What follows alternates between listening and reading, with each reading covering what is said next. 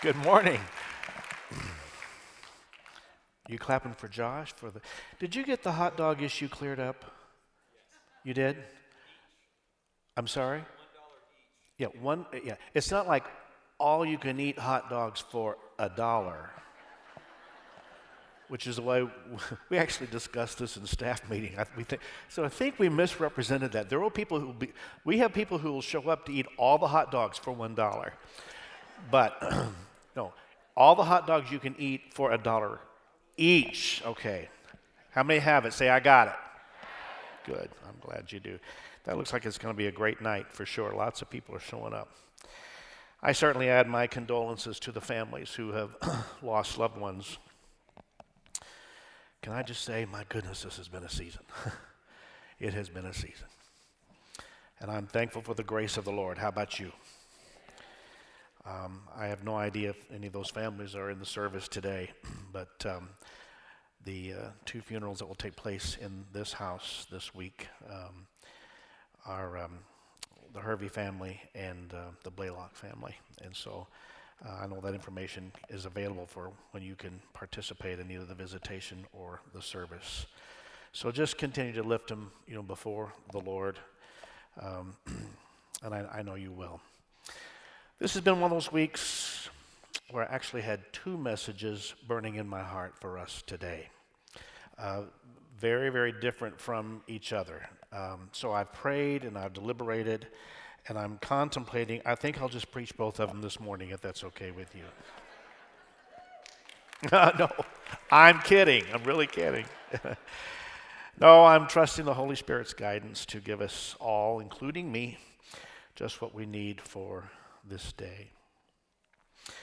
If the message that I'm going to deliver to you today doesn't particularly resonate with you today, I, I, encourage you still to listen and to tuck it away carefully because I can promise you the day is going to come when you probably will need it and you will want to refer to some of the things that I think the Lord has given to us. It is a topic that I have covered before, um, but today, hopefully, with some different light shed on it from the Word of the Lord. How many of you have ever found yourself in a wilderness? Raise your hand. Anybody in the balcony? Yeah, okay. I think you know what I mean. I'm not going to ask how many are in one right now, but I'm sure that some of you are. But it's a spiritually dry and desert place where you can feel so very, very lost you can't find sustenance, you can't find water to quench your thirst, refreshments nowhere to be found, and you just basically find yourself wandering aimlessly. That's what it is. I have a, I have a very good friend, a very godly man, a highly respected and, and revered man, a man of great spiritual maturity, who has spoken to me of late um, of a lengthy time of being in the wilderness. In fact, he's given me a lot of detail about what his wilderness experience has been. He actually says it was a five year uh, experience that he had to walk through. Now, thank God, not every wilderness uh, is a five year experience, though that certainly can happen. But most of us, as believers, will walk through at least a temporary wilderness in our Christian journey. By the way, and I, I, I, really want to help you today. I really do. My heart really reaches out to you today. One of the, one, there's several things. that might be a good day to take notes if, if, it's, if you're in a time like this. But one of the first things I want you to know, it's a common experience that while you're in a wilderness, that Satan will try to convince you that you've taken a wrong turn. And that's why you're where you are. I want you to know that is a lie from the pits of hell. Can I get an amen today? Yeah, I need your help, folks. You're going to have to keep me encouraged today through this. How many promise to help me today? All right. Then go to Luke chapter 4. I'm going to read just verse 1 of Luke chapter 4. Matthew, Mark, Luke, third book in the New Testament. You know that. I'm reading just the first verse and then I'm skipping to verse 14. The first verse reads like this Then Jesus, full of the Holy Spirit, returned from the Jordan River. He was led by the Spirit in the wilderness. Skipping to verse 14. That was his going in, what we just read, going in. Now here's coming out. Then Jesus returned to Galilee, filled with the Holy Spirit's power. Reports about him spread quickly through the whole region. He taught regularly in their synagogues and was praised by everyone. This historical account in Luke 4 shows us Jesus, the Son of God, at a specific time in his life. Very much in the same way that you and I have specific times, seasons, callings, and reasons why God would choose to do a work in us.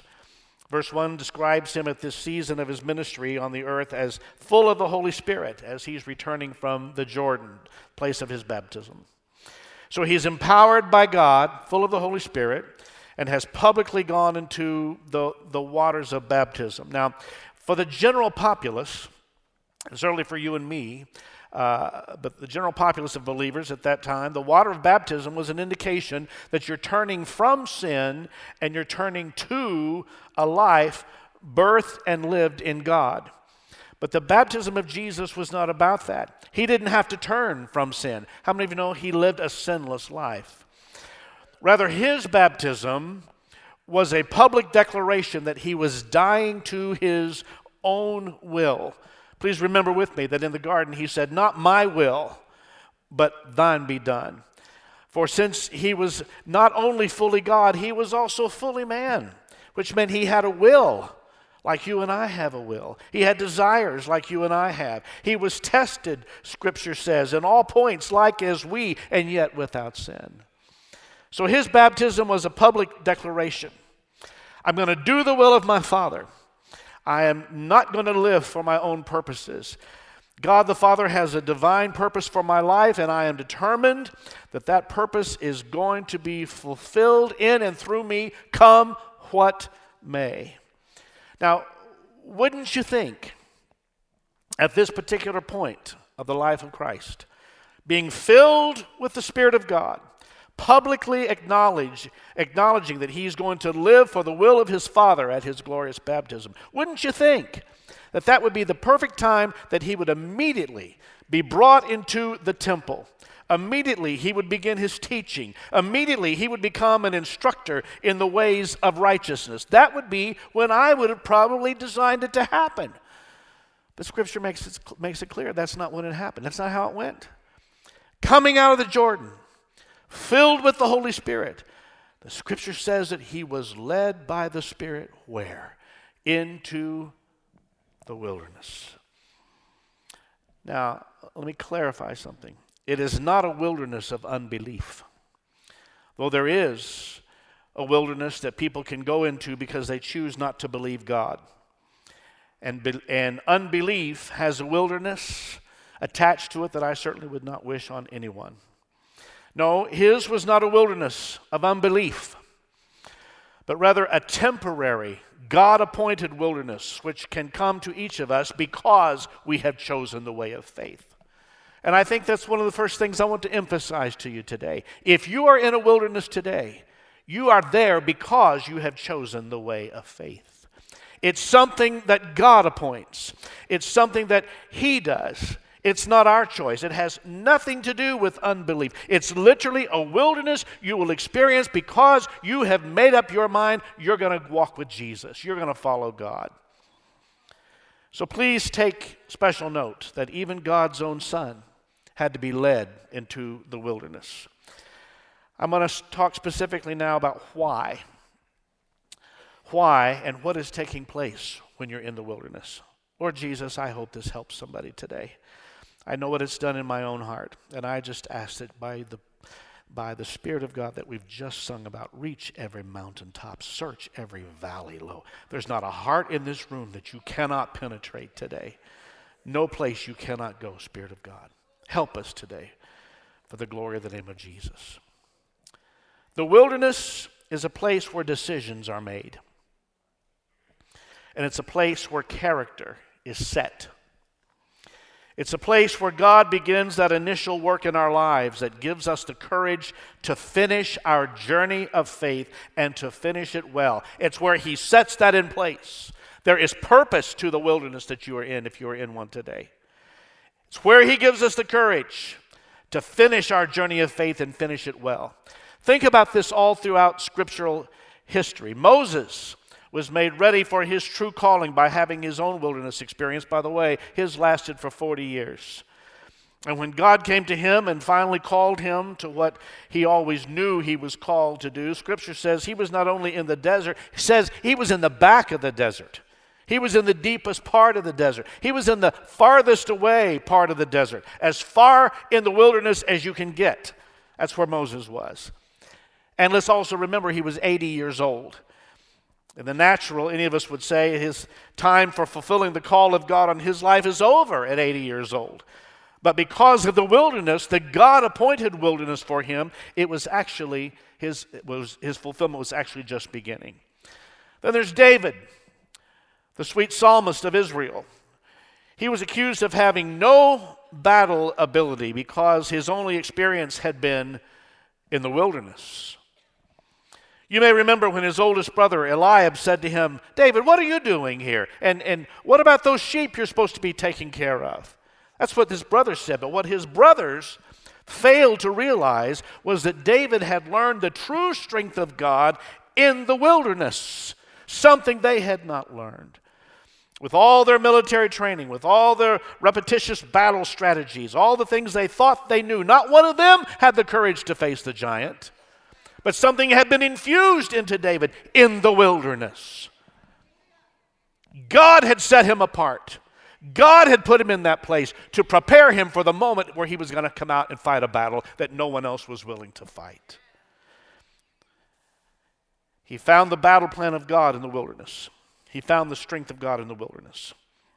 Then, regarding John the Baptist, in Luke 3, chapter 3, verse 2, the word tells us that the word of God came to John, the son of Zacharias, in the wilderness. It was in the wilderness that John received a revelation that his generation did not have. Nobody else knew it. It was, it was coming out of the wilderness that John would, would literally emerge and say, Behold, the Lamb of God who takes away the sin of the world. Now I ask you, how could he have known that? How could he have possibly known that except that God had given it to him and God chose to give that to him in the wilderness? Not in a palace not relaxing in his hammock, not in luxury, but list, not listening to his favorite worship music, but it was in the wilderness. Now, the wilderness is a place that seems to be barren. It's, uh, the wilderness is a place that in our hearts we would say, What possible good can come from me being here? What possible good? Have you ever said that before? Have you ever gone to the Lord and said, God, what, what good can come from this? This whole season is messed up. I can't find my way. It's a barren place. It's a place where nothing is appealing to the natural eye. I don't like it here. Who's with me? I don't like this place. I don't like where I am. God, whatever it is that you're doing in my life, I don't like it. I know I'm supposed to trust it, but I don't like it. It's barren, it's dry. In the wilderness, there are no familiar landmarks. There's nothing that can give you your bearings on, on where, where you are. There's, there's, there's certainly no signs there. You're just lost. I've often told you that my wife Becky has an, an, an inner built in GPS, and it is so annoying that she's always right. Uh, she, she really is. She doesn't even trust the GPS on her phone or on a device. Nope, nope, nope. And yet she don't she won't talk to you in north, south, east, or west. She won't she won't talk to you in that. She knows by she she just kind of sniffs the air and she goes, It's over there. Go that way. 47 years of marriage, she's never been wrong. If you ever have her in the car, trust her more than you trust that GPS. I'm just telling you. In the wilderness, there's no landmarks. There's nothing to show you where to go. There's no signs to say, go this way, the pointing whatever way. And it seems to be a strange place because in the wilderness, the boundaries can't seem to be found. There's not even anything there that would, would tell you that you've been here before. You can, oh, okay, now recognize that. I recognize. No, not in the wilderness. The wilderness is completely unappealing to our senses. It doesn't smell good, it doesn't taste good, it doesn't look good, it doesn't sound good, and it certainly doesn't feel good. It's a place that nobody's rushing to get into and everybody's rushing to get out. And yet, for some reason, Bethesda, God takes us there.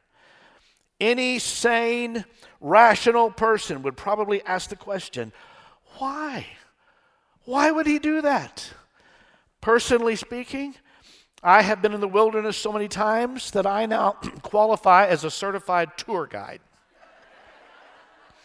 I've literally had people say to me, Dan, I know you've been to hell and back several times, and I need a tour guide for this season of my life. But I just want you to know before you uh, ask me to do that for you, my fees are astronomical. You cannot afford me, okay? Just want you to know that. Why? Why the wilderness? We are sent to the wilderness to prepare us for the divine purpose for our lives. I hope someone here today will at least latch onto that because I know you're in a wilderness and I know you want your why question answered. And while I can't and no one else on this planet can give you the, the satisfy the why questions in, that are in your mind and in your heart, I do want you to know there's purpose in this season of your life. It's dry, it's barren, it stinks, you don't like it, but you have been sent to the wilderness to prepare you for God's divine purpose for your life. Blessed be the name of the Lord. So, why do we have to be prepared? It's because when we begin to see what God has called us to do, what's going to happen is there's going to be a natural opposition that presents itself. The minute you receive the vision of what God has said, I've called you to do this, I've called you to do that. You might get a moment of excitement about that, and probably will. There'll be something that will be both thrilling and terrifying at the same time. That's usually how it happens. But then I want you to know just beyond that moment is going to be opposition. You're going to be opposed by an enemy who is subtle, and you're going to be opposed by an enemy who at times is not so subtle. You're going to be opposed with words from other people. You're going to be opposed by the circumstances. You're going to be opposed with strategies. You will be opposed at times by hell itself. Who, who has a, who's a witness in here today? And if you're not prepared for the opposition that is going to come your way, you will turn back in the day of battle, and God knows that about you. And He knows it about me. Exodus 13, 17 we find God's own people coming out of captivity and they're going into the promised land. Now, if God had ordained, if He had so chosen, He could have easily just translated the children of Israel, poof, and lifted them from here to the promised land. And that would have been no problem for God at all. They just were lifted from here and they showed up over here. Nothing would have prohibited God from doing that. But He chose not to do it that way. In fact, the scripture says it like this Exodus 13 17. When Pharaoh finally let the people go, God did not lead them along the main road that runs through Philistine territory, even though that was the shortest route, route to the promised land. Because God said, if the people are faced with a battle, they might change their minds and return to Egypt. God knows our frame, church. He knows we're but dust. He knows our weakness. Verse 18. So God led them in a roundabout way. Where? I can't hear you. Toward the Red Sea. Thus the Israelites left Egypt like an army ready for battle. They cannot go into battle too quickly because they are not prepared. I hope you are applying this to your life. Thank God that He does not take us in our youth and in our, our, our, uh, our zeal and put us in that place that is the ultimate fulfillment of what He has for our lives because we would not be able to stand. There has to be some kind of preparation of character that God begins to work in each of our hearts. How nice it would be if, if, if we could just learn it all through reading a book or watching a YouTube clip or listening to a podcast. But it does not work that way. Where's my witnesses this morning? Some things simply have to be learned through experience. There are some things which God Himself has to work within us. Exodus 14, verse 10 As Pharaoh approached, the people of Israel looked up and panicked when they saw the Egyptians overtaking them. They cried out to the Lord and they said, said to, and they said to Moses, Why did you bring us here to die in this wilderness? Weren't there enough graves for us in Egypt? What have you done to us? Why did you make us leave Egypt? Didn't we tell you that this would happen while we were still in Egypt? We said, Leave us alone. Let us be slaves to the Egyptians. It's better to be a slave in Egypt than a corpse in the wilderness. But Moses told the people, Don't be afraid. Just stand still and watch the Lord rescue you today, beloved. The Egyptians you see today will never be seen again. Get ready, get ready, church. Read it. Oh, come on again. Just stay calm. Put your hands together and bless the Lord for that today. Come on.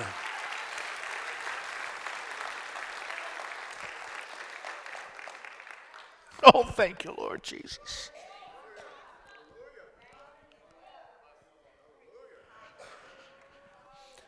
The wilderness is a place where you will learn that when your old enemies pursue you and you have nowhere to hide and you have no natural strength to defend yourself, you will learn in the wilderness this stand still and see the salvation of your God and be quiet because God is going to fight for you, church. So let God fight for you.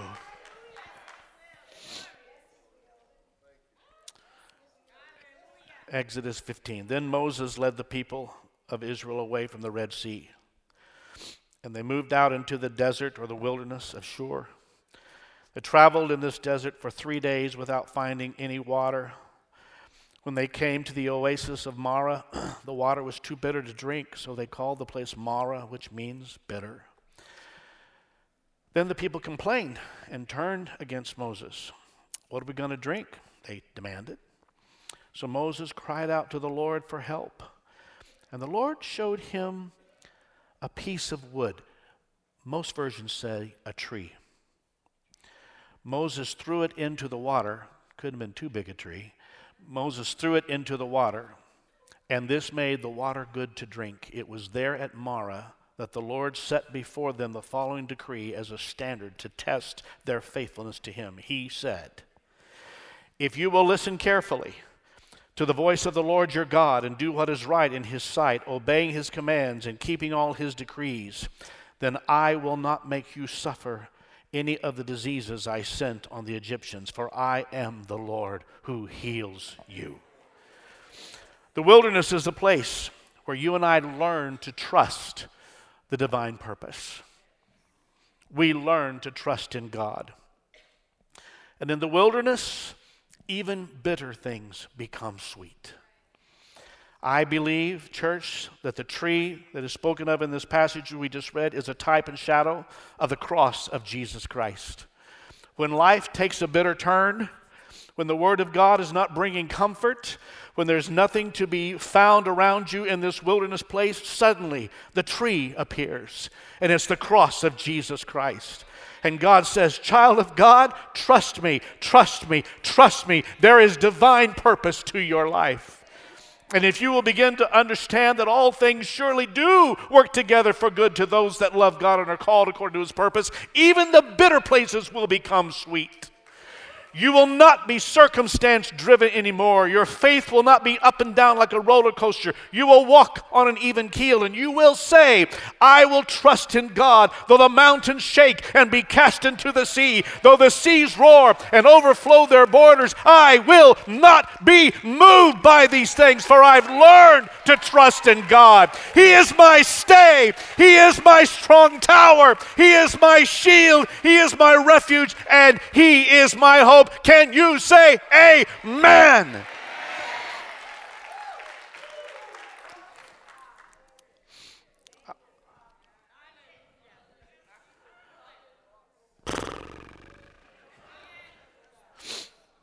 I'll be able to stand in the midst of the sea, and though it may drown others, I believe God's going to make a path for me for all things work together for good.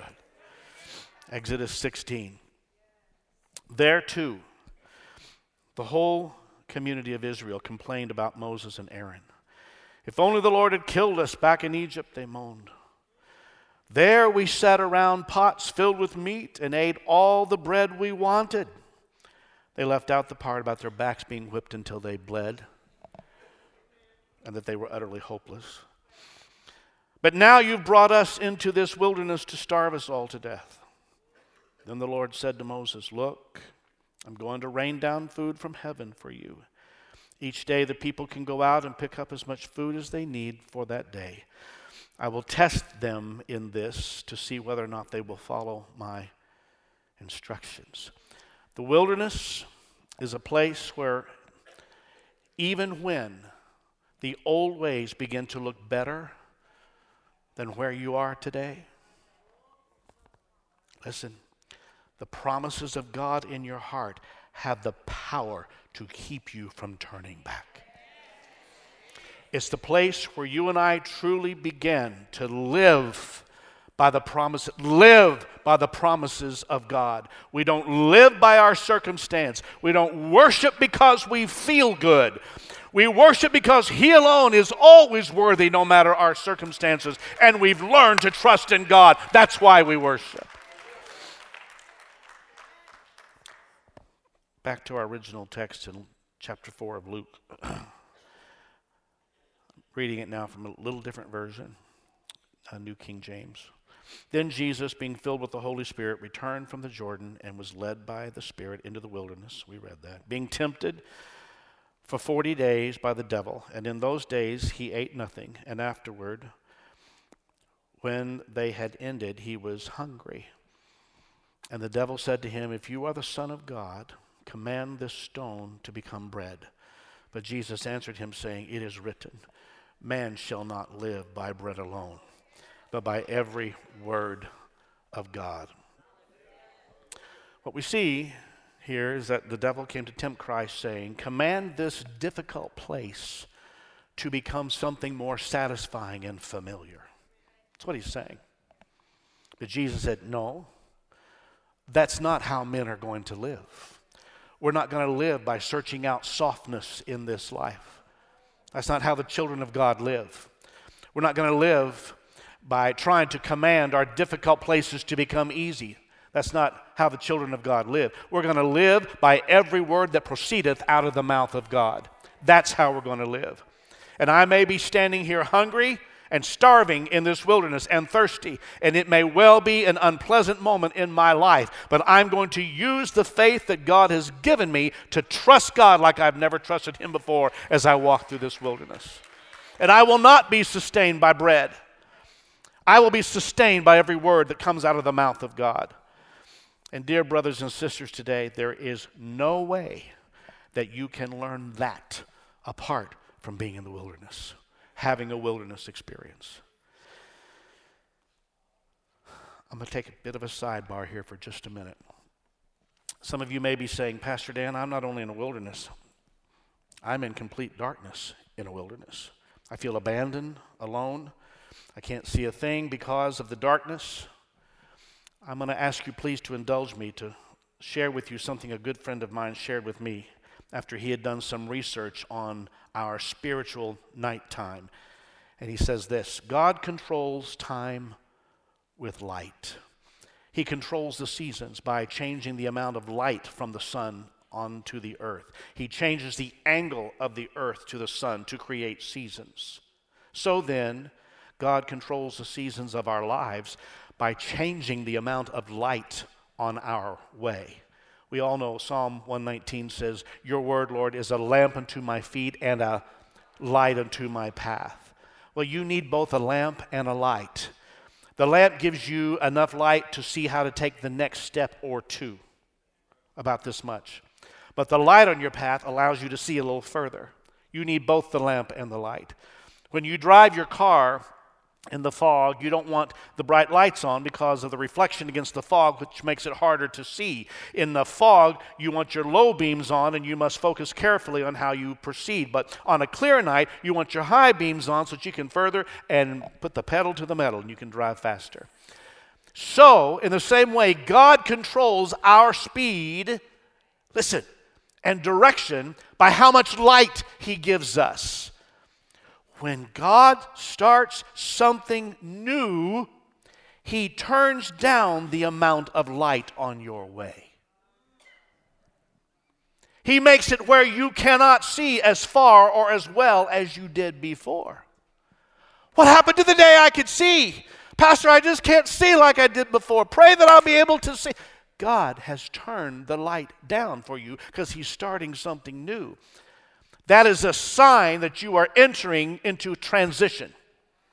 As you go deeper into the transition, you enter a valley or a wilderness experience where you can't go back to the past, but you can't yet get into your future.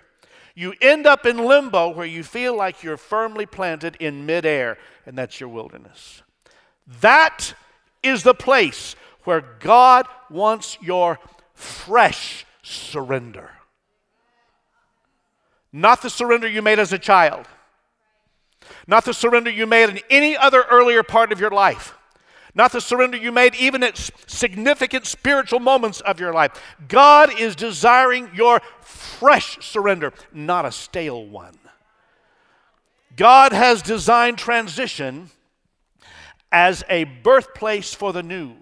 It is a place of transformation. But for God to birth the new, you must surrender to Him anew no matter how long you've served the Lord, and trust him. Isaiah 50, verse 10 says, Who among you fears the Lord and obeys his servant?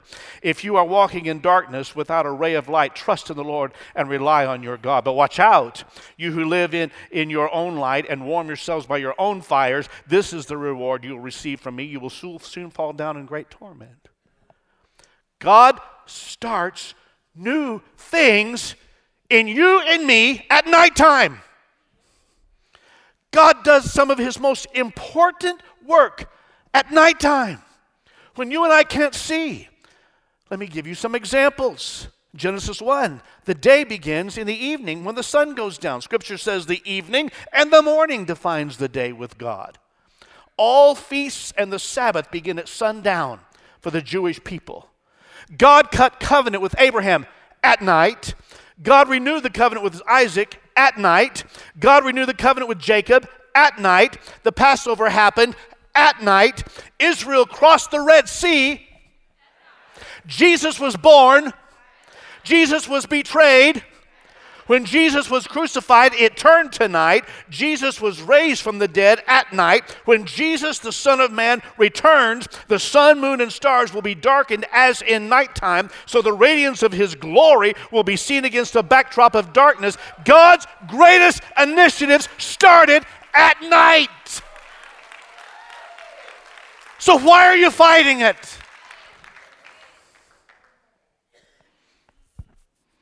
Get back to Luke 4. I'm not going to have time for that other message. I'm so sorry. then the devil, verse 5 the devil, taking him up on a high mountain, showed him all the kingdoms of the world in a moment of time. And the devil said to him, All this authority I will give you and their glory, for this has been delivered to me, and I will give it to whomever I wish. Therefore, if you will worship before me, all will be yours. And Jesus answered and said to him, Get behind me, Satan, for it is written, You shall worship only the Lord your God, and him only shall you serve. The wilderness is the place, it's in the wilderness where you and I learn that if success should accompany our mission in life, if the praises of man for a season should become our portion, that we will not allow pride and self satisfaction to become our worship or even our story. We will remember who we worship and who we serve. We will remember that without Him, we have no story. without Him, you have no story. That's something else we learn in the wilderness. If God doesn't sustain me, I won't be sustained. If God does not lead me, I'm not going to be led. If God doesn't get me out of here, I'm staying here. If God doesn't put words in my mouth, I'll have nothing to say. If God doesn't give me power, I will remain powerless and never change. And so, if God should raise me up, if God should raise you up, if, if, if we should have the privilege of standing and speaking for Him, if His glory should come upon our lives, then He is the only one that will get the praise. He is the only one that will receive the honor. He is the only one that will be worshiped and adored for all eternity.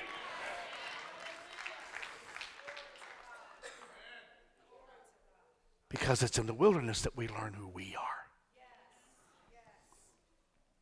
We are powerless without Him. We're directionless without Him, hopeless without Him. We have no strength. We have no power. We have nothing without Him. But because of Him, blessed be the name of Jesus forever, we are given all things, and we can do all things through Christ who gives us strength. But if God should use your life for His glory, if God should use Bethesda Church, pray with me that the testimony of this house will always and only ever be it's about one name. It's the name that's above all other names, the matchless name of Jesus Christ. Let the church say amen. You can probably come on. Doesn't mean I'm done, but you can come on. Verse 9 Then he brought him to Jerusalem, set him on the pinnacle of the temple, said to him, If you're the Son of God, throw yourself down from him, for it is written, He shall give his angels charge over you to keep you. And in their hands they shall bear you up, lest you dash your foot against a stone. And Jesus answered and said to him, It has been said, You shall not tempt the Lord your God. I've saved the best for last. Don't go to sleep on me yet in the wilderness, we learn that if ministry leads us to a fearful place, and frankly, in this country, we are someplace between persecution and prosecution. Probably only a short distance from prosecution coming to the church. That's where we are. But if ministry leads us to a fearful place, that you and I will not doubt the faithfulness of God. Neither will we look for a quick and easy way out. Oh, that's tempting. It's so tempting. Standing on the pinnacle of the temple would be a fearful place. It's a long way to fall down. It's a place where Satan's try to in, trying to instill fear and doubt in the heart of the Son of God himself. Will God's words actually be true? Will God's words sustain him? Will there ultimately be divine purpose in this fearful place? That's what he was trying to, the questions he was of doubt he was throwing at him. If you're the Son of God, jump down. That same voice was at Calvary as the religious crowd shouted, If you're the Son of God, come down from that cross and we will believe you. Same voice, same temptation. But you see, He'd been through it in the wilderness. It wasn't a new thing. He had been trained for it, prepared for it in the wilderness. And because he had been through it in the wilderness, when that voice, when that temptation came to him on the cross, when it came to him at the moment in his life that it mattered most, he was not tempted to give in to temptation and use his power to get off the cross, so he could have. Many people who've never been tested and tried through the wilderness will probably try to take the easy way out in the days to come. I pray that God gives grace to His church, the church, to face the unique circumstances of this hour of 2021 and not to capitulate to the pressures and the temptations of our day, though they are great. But then look, we come to verse 14 of Luke 4. It's the verse which tells us how he emerged from the wilderness. Then Jesus returned in the power of the Spirit to Galilee, and news of him went all throughout the surrounding region. and he taught in their synagogues, being glorified by all. Yes, Christ came out of the wilderness, and he came out different than he even than he went in. He came out with a word, and he began to teach the people who said, "We've never heard it like this before." Our scribes use the same kind of words. Our Pharisees quote similar scriptures, but we've never heard it like this before. His word was with power. His word was clear. His word was with authority, with determination. And it instilled faith in the hearts of those who heard. And here's what I believe with all of my heart, Bethesda. The testimony of the church of the Lord Jesus Christ is about to change. And I believe that one more time, one more time, one more time, just when people think that they've been able to conquer the testimony of Christ, one more time there is going to be a sudden awakening, and society itself is going to say, Who is this? Who is this coming out of the wilderness leaning on her beloved? Who is this? Who are these 120 people coming out of an upper room after we had sealed them up and told them that their cause was lost? Your hope in a Savior is useless. Who are these people coming out of this wilderness? Who is it that they're leaning on? Where did they get such power? Where did, why does their speech seem to have power to go right through us? Why is our religion demolished in the presence? Why do we feel so undone? Why do we feel the presence of God? I thought we got rid of Him. And I believe that we will live to hear them say, My God, what must I do to be saved? Church, it's a glorious church without spot or wrinkle, washed in the blood of the Lamb. God will always have a glorious church. Doesn't matter what society is trying to give us. Doesn't matter what's trying to pull us down in every direction. Doesn't mind the, never mind the compromise that many in the church are trying to come to. God will always have a glorious church. Bethesda, one more time, the church is going to wake up, march out of its wilderness, and the church is coming out in the power of God, all for the glory of the name of Jesus.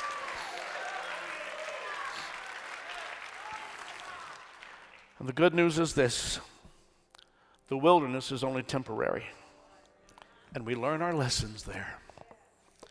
And many are learning huge lessons right now. So don't despise where you are. Don't despise it. If the light's been turned down, you got a good day ahead of you.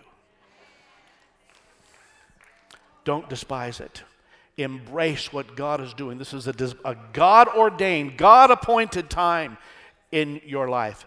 And what you should do is stand to your feet and thank God for it. Come on, do it right now.